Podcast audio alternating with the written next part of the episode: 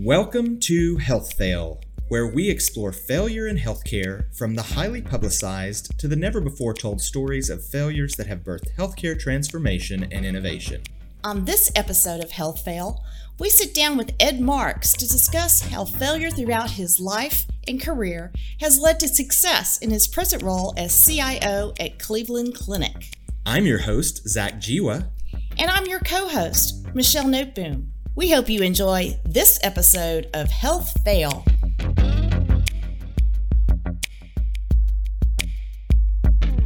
Today we have a special guest coming to you live from Cleveland, Ohio, Mr. Ed Marx. Good morning, Ed. Hey, good morning, Zach and Michelle. Welcome to the podcast. So, Ed, we've met a couple of times, and I know you have a long um, relationship history with Michelle. You are currently serving as the Chief Information Officer at the Cleveland Clinic. Congratulations, that's a big job. Thank you. Yeah, it's a, definitely a privilege and honor. Awesome. And you've been in healthcare technology for a long time. This is not your first CIO gig.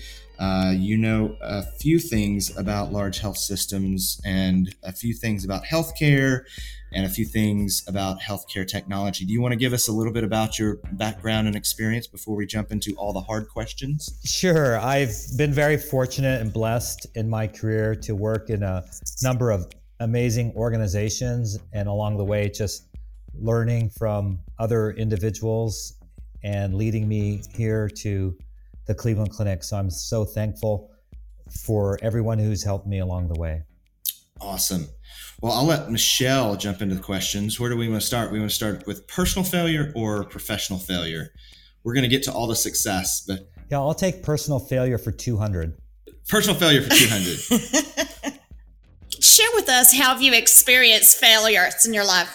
Yeah, you guys go right for the heart and the jugular, but it's but it's all good. Um, there's not enough. This is the 200. Yeah, I know. Right? We haven't even hit the daily double yet. I might just jump right to it. You know, life, if you live, and especially if you live a good life, you're going to run into a ton of failure. And I certainly have my share of stories of failure. Probably the most prominent one for me was about five years ago. I ended a 30 years of marriage in a divorce. You never start off when you make your vows and get married thinking you're going to get a divorce.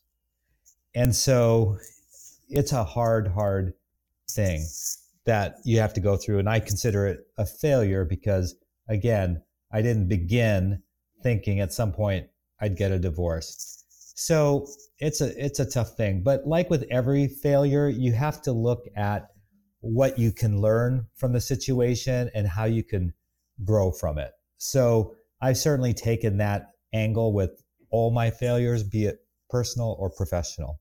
And that's that's awesome. That I mean, yeah, we I guess we did go for the jugular and probably didn't know that we were going for the jugular. So, um, thirty years of marriage. I've often wondered. I've often asked. Um, you know, well, I guess I I start with the belief that if you can make it, you know, five years, ten years, twenty years, that um, that you can make it forever, and and don't take that as as a negative. I know that that's been probably really hard for you, but can you talk to me about since we're talking about marriage, like um, we can talk about what led to failure, and you know, if you don't want to get into the gory details, that's fine. But you know, what what have you learned from that failure? If we're talking about marriage, what have you learned from that failure? How does how to succeed? Yeah, I think one thing is alignment. So when you're, I was, I had one girlfriend, which was who became my wife, and so I was 17 years old. I got married at 20 and you tend to overlook any misalignment because you're in love. It's puppy love. There's some infatuation. And again, I was at a very young age. And so you kind of skip over that alignment. But over time, because I asked myself the same question why wouldn't you know at 10 years or 15 years or, you know, ideally before you get married? But over time, right. you know, if you're 1% off in alignment, over time, that 1% becomes magnified. And I think uh, my former wife and I realized after our children left that we were headed sort of different directions. And it wasn't a negative on any one person. She's a lovely, lovely woman. And I wish nothing the best for her. And in fact, that's one of the reasons why we agreed to an amicable separation and divorce is I wanted the best for her as well as for myself. So we just came to a realization after 30 years that look, she wanted to pursue a certain direction.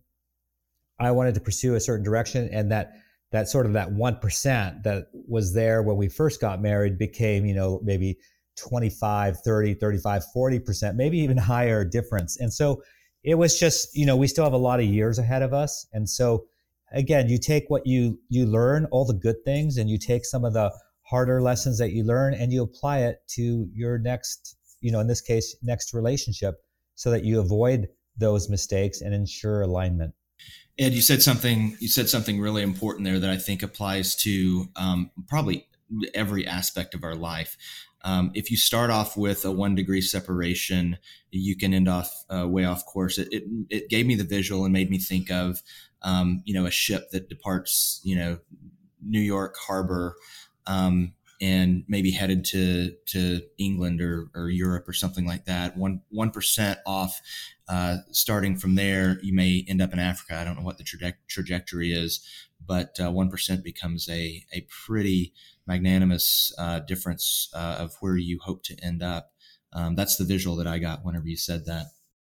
Yeah, you have to make a lot of micro adjustments. I heard a similar analogy with an airplane, and that they make thousands and thousands of adjustments in flight. They're very minuscule, but it's for the same reason because maybe the jet stream takes them, puts some pressure on a certain direction or some speed resistance some weather, those sort of things. And so they're making constant micro adjustments. And I think that's one of the learnings is that, you know, there will always be things that come up, whether it's a work project or a personal project that could take you off course. And you've got to be very aware of your compass and then make those micro adjustments to get back on course. Otherwise, like you said, you'll find yourself in Africa when you meant to go to England or a project that was supposed to be $5 million ends up $10 million. So, Ed, I know that you're a big family man and you have a lot of kids. How have you modeled failure for your family? Wait a minute. What's a lot of kids? So I'm I'm blessed with five children. Wow. Yeah. Okay.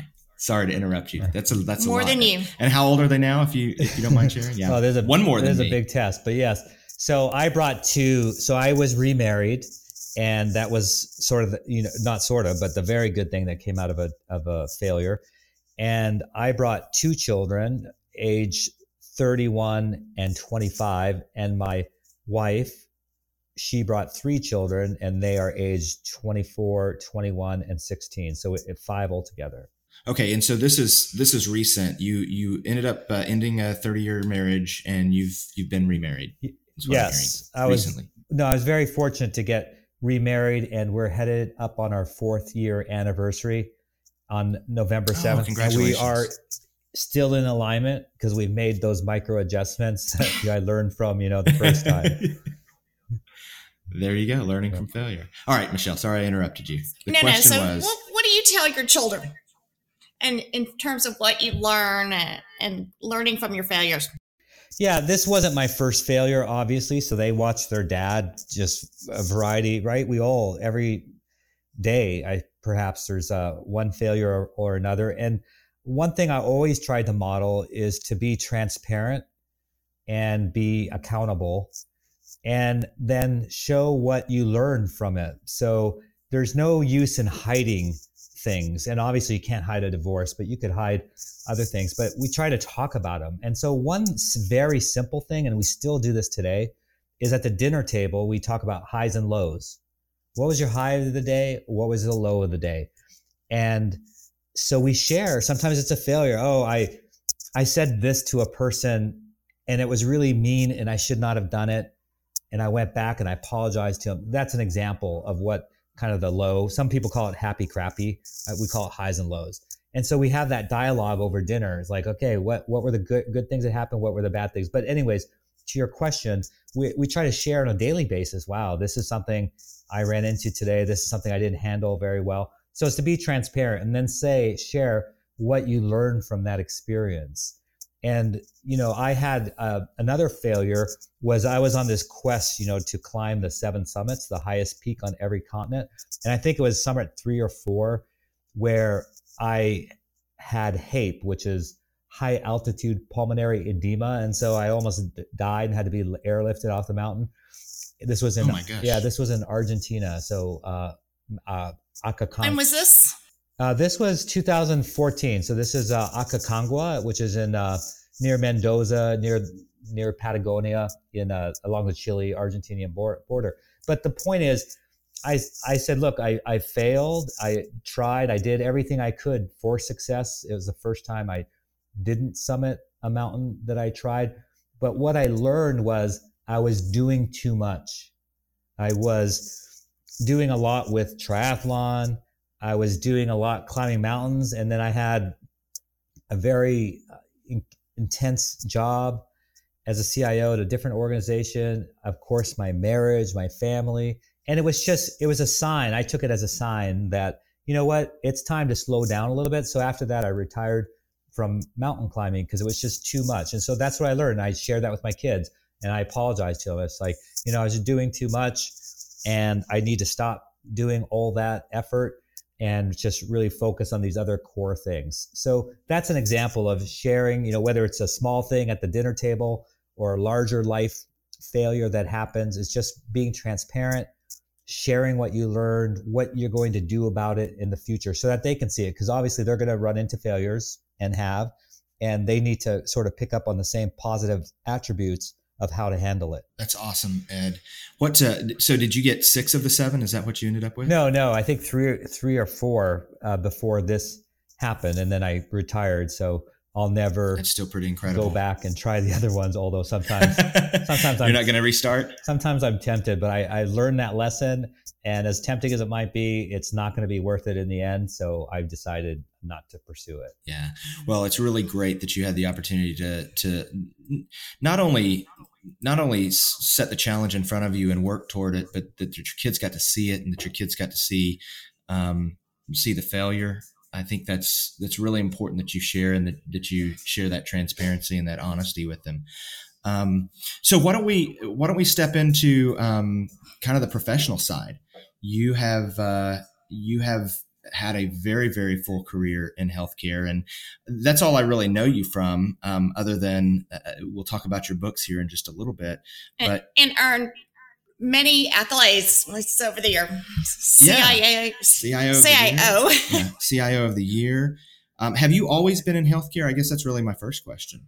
Yeah I started off in as a as a janitor in a healthcare facility when I was 16 and got to start much, somewhere. Yes and it was awesome. I loved it. And i've uh, continued down that track. Yeah so basically my entire career that's awesome. So l- let's talk about um, you probably have a ton of, of conversation stories to, to share about failure in, in business as a cio um, I was always fascinated. I, I, served as what what I say is I served as a little CIO in a very large pond with Ascension early in my career, and you know i can certainly uh, recount some of the failures that we experienced. But we're talking about uh, living through and working through um, thus far some of the greatest advancements in technology period over the last 20 30 years and and you've done it in healthcare where you know the the biggest um, and greatest uh, uh, opportunities are but it's also been the you know the biggest industry where I think technology has lagged behind. So why don't you share with some of your experiences and in failure in business uh, in the healthcare environment? Yeah, it's been. I was just so thankful. You know, when I was 16 as a janitor, I had a sense. I didn't. It wasn't an audible voice, but I heard a voice inside myself saying that I needed to serve in healthcare. I didn't know how it would manifest itself, but I knew that I was called to healthcare. And I've just been blessed in the sense that these amazing opportunities opened up for me to work with amazing teams. I, I've done nothing on my own. It's all a reflection of the organization and teams that I served with. In fact, last evening, I was invited out by my former, so I worked in Cleveland previously at another very fine healthcare organization. And the initial team, where I was just a director and I had made the move to Cleveland, that initial team invited me out and we had dinner together, and it's probably from 15 years ago.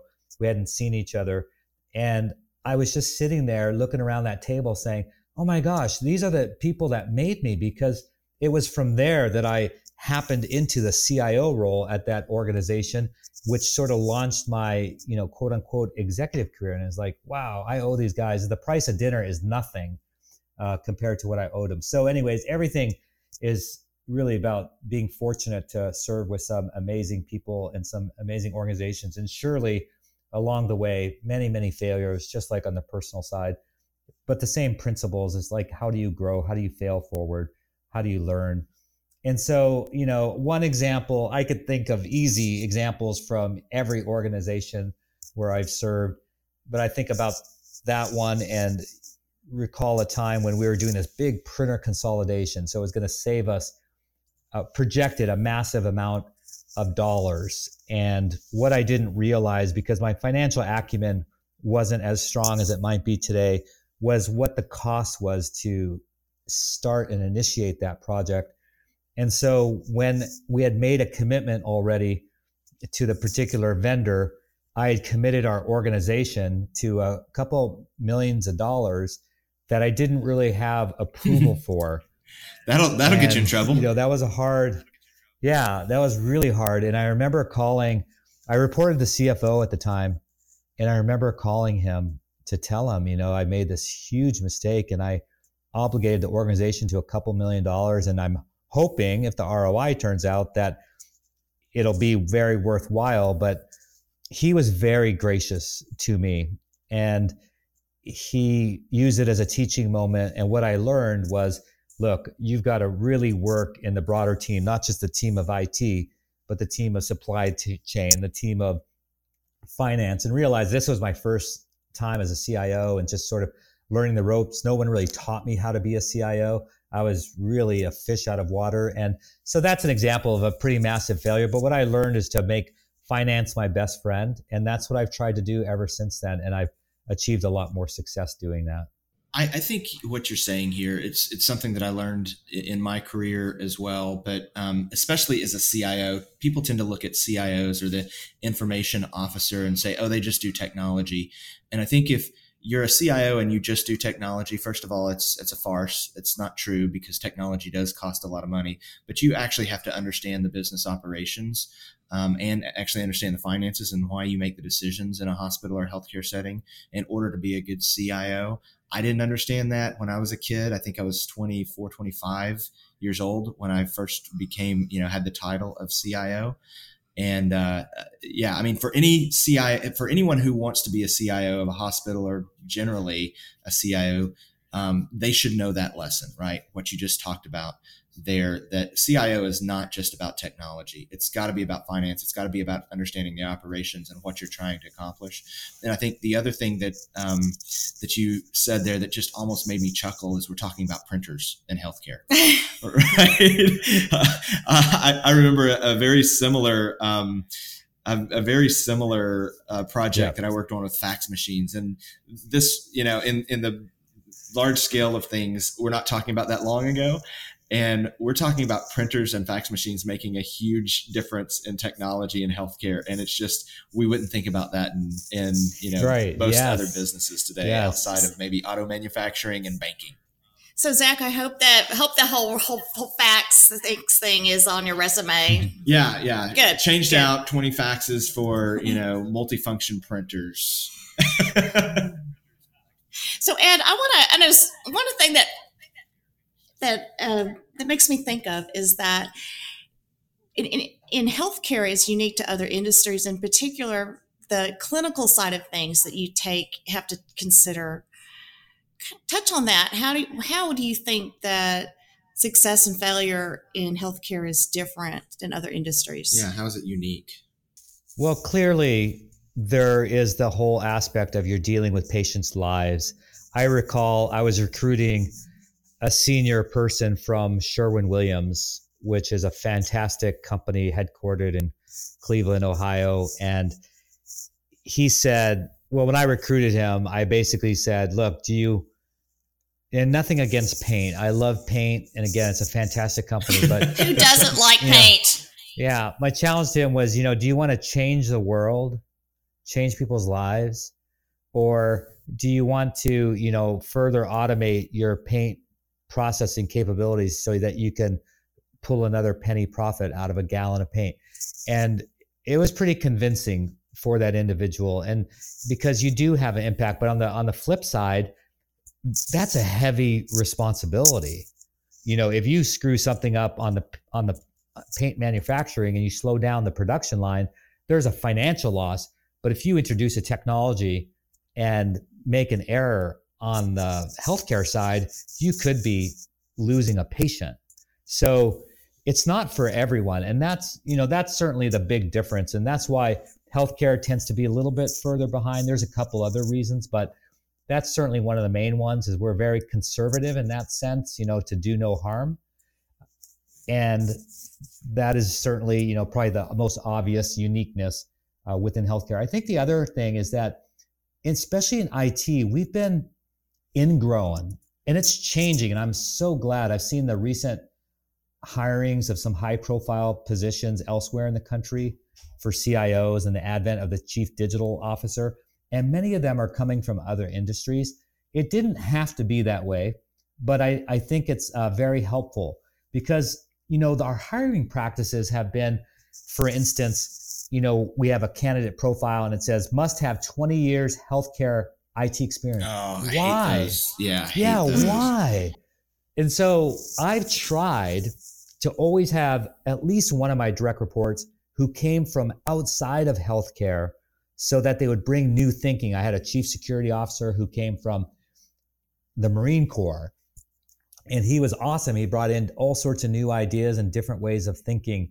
I hired someone else from finance as a direct report from the financial industry, and he also brought in a different way of thinking. And then I try the other thing I try to do is hire a lot of clinicians so non-IT people, see, you can teach IT, but you can't teach, you know, some of the other skills that these clinicians bring to the table. So uh, half of my direct reports are doctors and nurses. Yeah, I, I experienced that uh, when I worked for um, the federal government uh, as, as an innovation fellow, where I was kind of the only guy from healthcare that they brought in.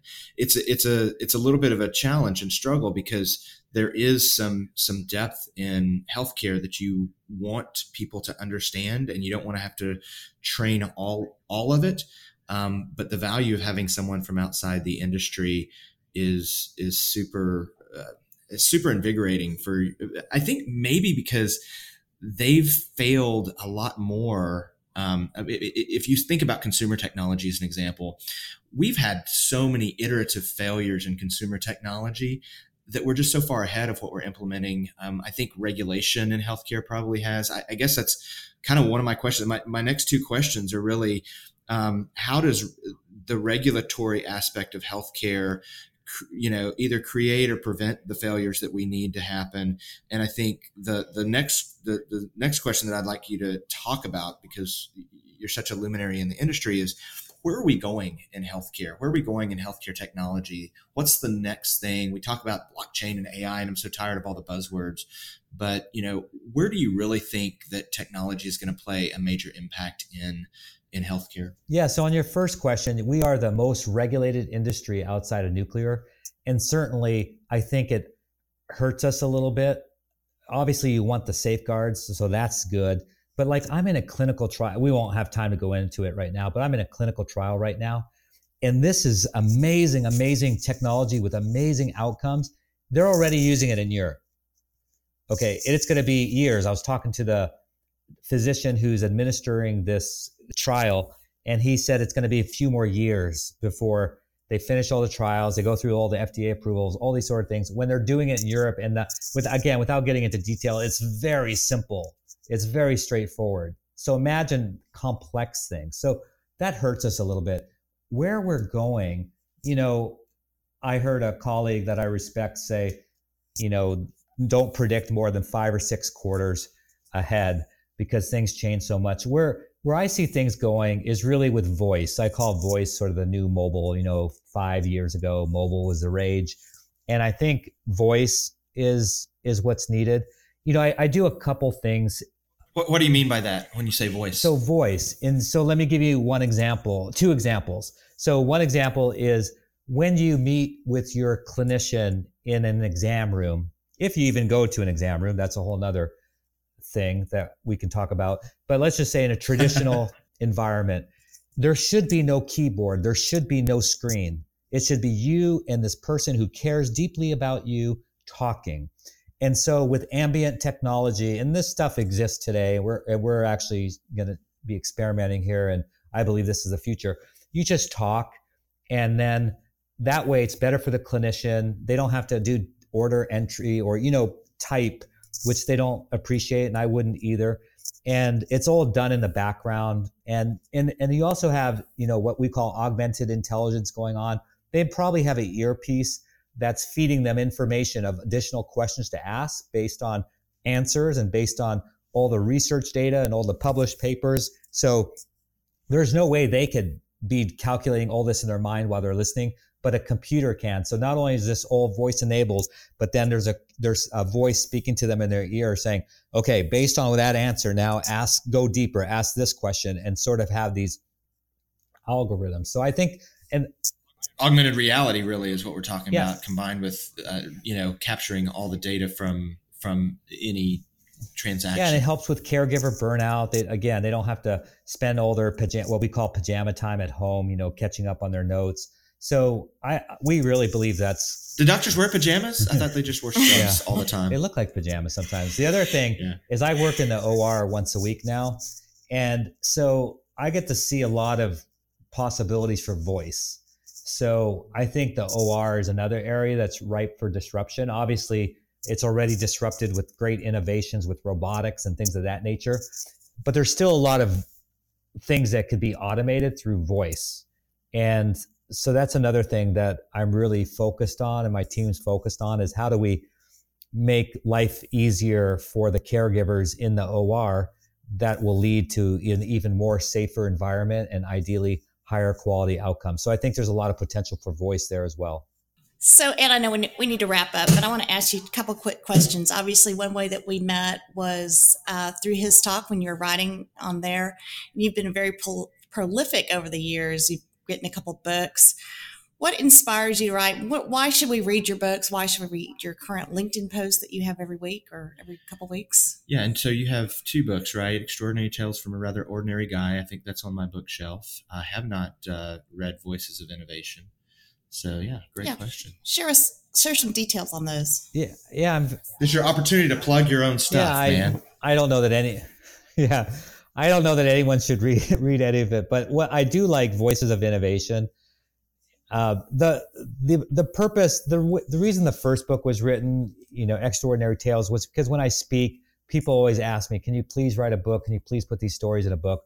And I did, and that way, people like those stories can read and hopefully be inspired with ideas of how this kid, you know, from Bavaria. I was a late. I was. A, I grew up in Lederhosen in a village in Bavaria, and uh, and then I had all these failings in life. I was flunking. I flunked out of college at first.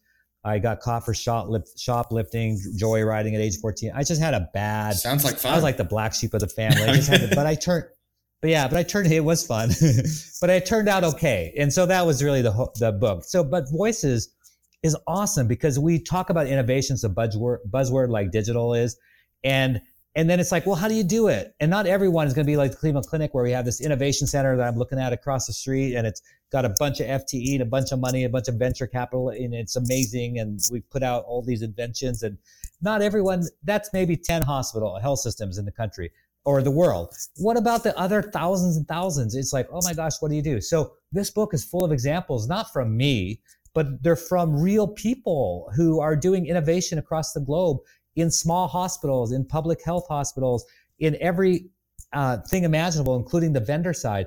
And so then they use a model that HIMSS developed, and it's just a model. It doesn't, it's not perfect, but it's not meant to be. And you can like, hey, how do I do innovation? Oh, look, here's four examples of how someone did innovation. Or here's there's actually 40 examples. It's endorsed by 35. I use the word luminaries, you know, from across the globe. It's a. I reread it a couple times. At first, I was like, ah, and then as I kept reading, I thought, man, if I had this 15 years ago, wow, how cool is that? It's other people's stories. It's nothing about me. The best part of the book is that 100% of the proceeds go to uh, fund cancer research at the Cleveland Clinic so that we eliminate cancer from our vocabulary. So uh, my mom died of cancer. And so I said, hey, this book, I don't need the money. And I don't want anyone ever to think, oh, he's doing that for his own benefit. So I'm like, you know what? It's not for my own benefit. I'm trying to help other people who've helped me, and all the proceeds go away. So that's the story. I was not aware of that. That's that's awesome and extraordinary. So again, the two books you've put out are Extraordinary Tales from a Rather Ordinary Guy by Ed Marx and Voices of Innovation by Ed Marx. Um, but really stories that you've you've encountered through uh, your lifetime, and all proceeds go to um, cancer research there at the Cleveland Clinic. Is that what you just said? Correct. Yeah, wow. Taussig. That's yeah, a, it's called Taussig. That's amazing. So I, we need to wrap up. Just to um, one be gracious with your with your time and we're so thankful that you uh, spared some time for us this morning. I know you're a busy guy. Um, also we know that our listeners don't want to listen to more than 30 minutes because that's about the commute time right?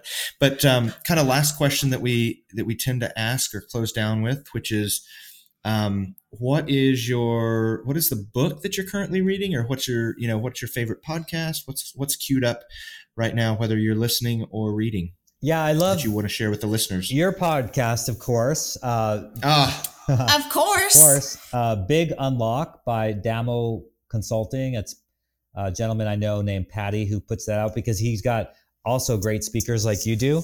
Um, love based culture, of course, because that was one of your last podcasts right. with uh, Ivo Mr. Nelson. Ivo. Yeah, so that was awesome. Uh, it's a great book. I'm a firm believer. Um, that love is reactive while fear is reactive. So uh, those are the that's a book uh, example and and a podcast example. So, but I'm always reading. It's always you know that that's the other thing. You know, you got to keep listening, podcasts, read.